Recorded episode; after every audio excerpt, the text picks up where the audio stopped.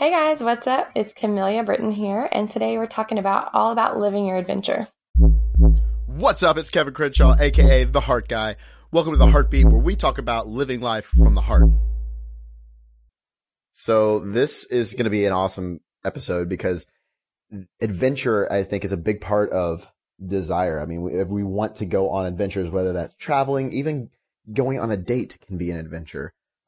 And I got the adventure queen here with us. She's a lifestyle and travel blogger that is like all freaking over the place and does so many amazing things. And she's definitely living her adventure. So welcome to the show. First off.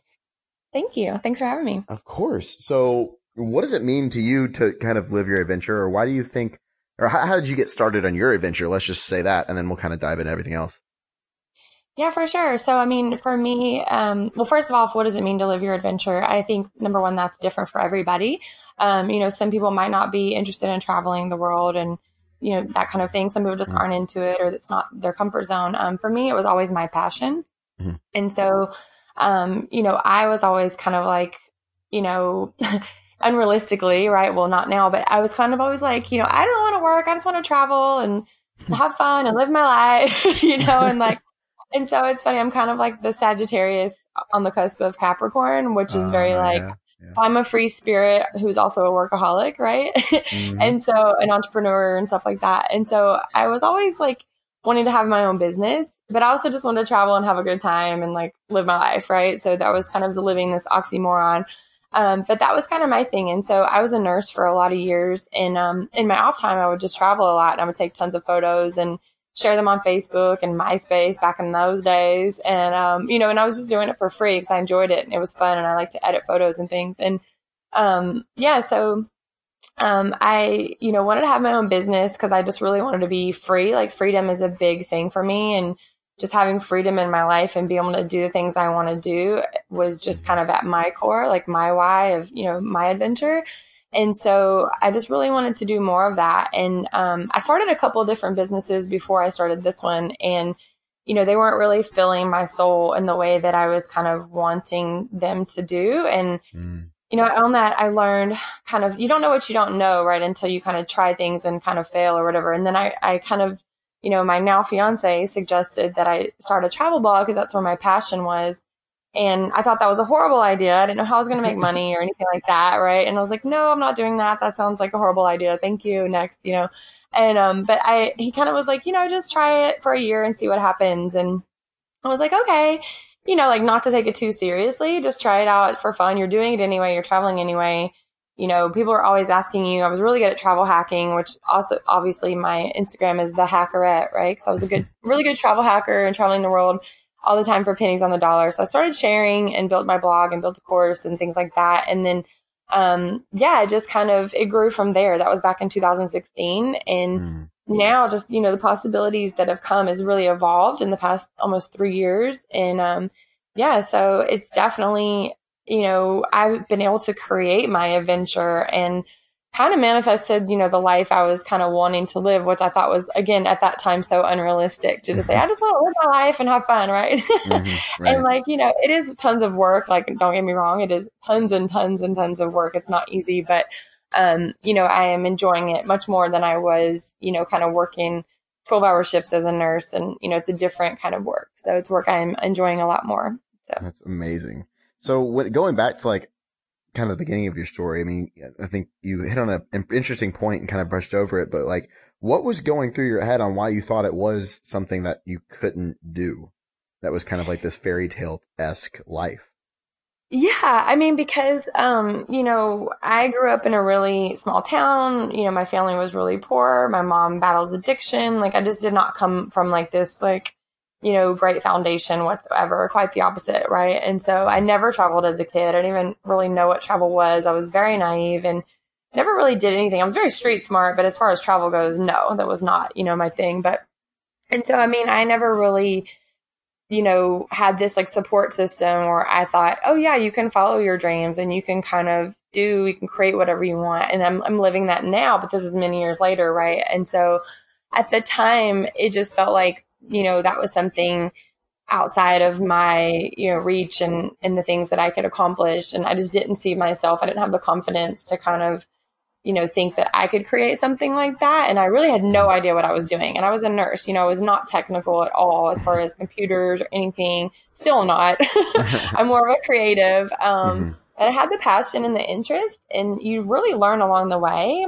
But I mean, yeah, I don't think I had that foundation and support growing up. And so it wasn't, you know, in me to be like, oh, I can totally do this. And people were cheering me on. It was definitely like, oh, okay, you know, I'll try. And my now fiance was kind of supporting me, of course, and just being like, yeah, why not you, you know? And I was like, okay, that's true. Let's try that on. But that was not my innate response, you know, initially.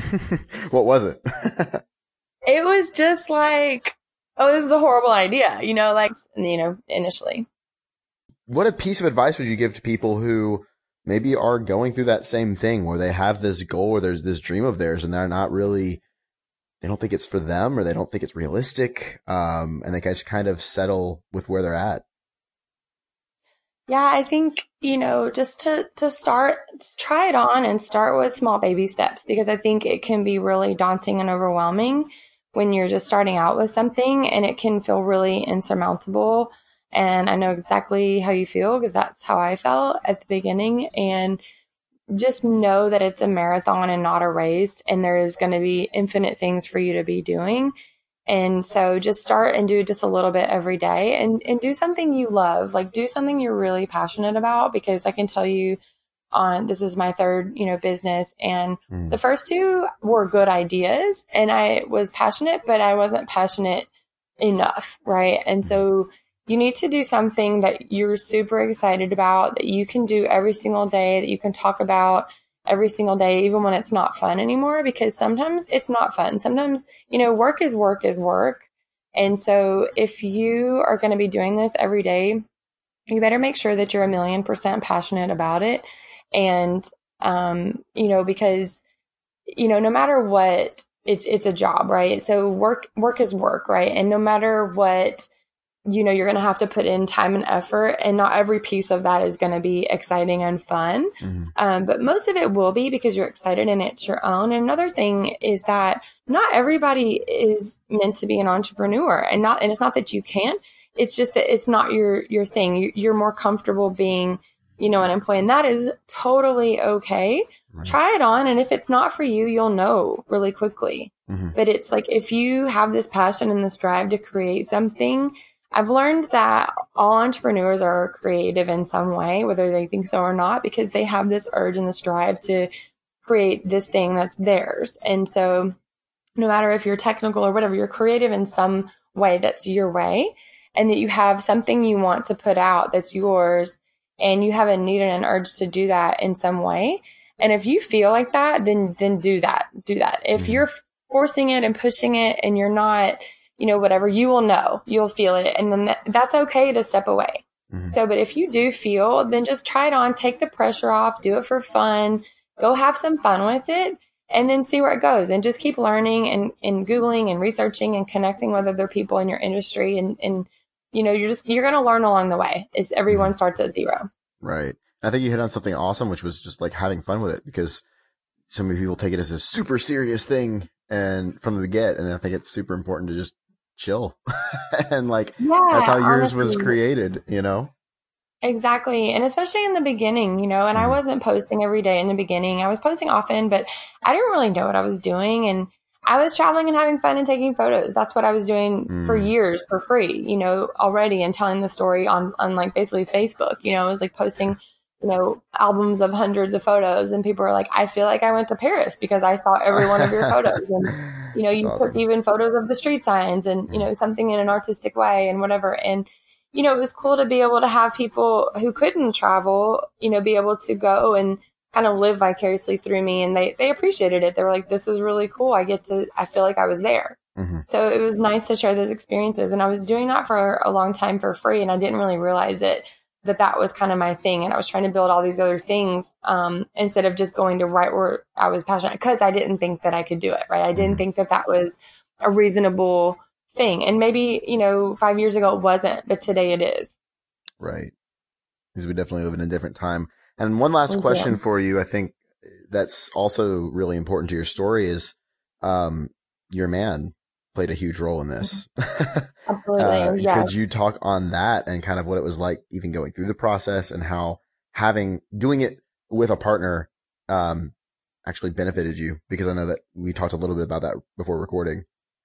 Yeah, definitely. I mean, he has been such a big part of my journey and such a big support.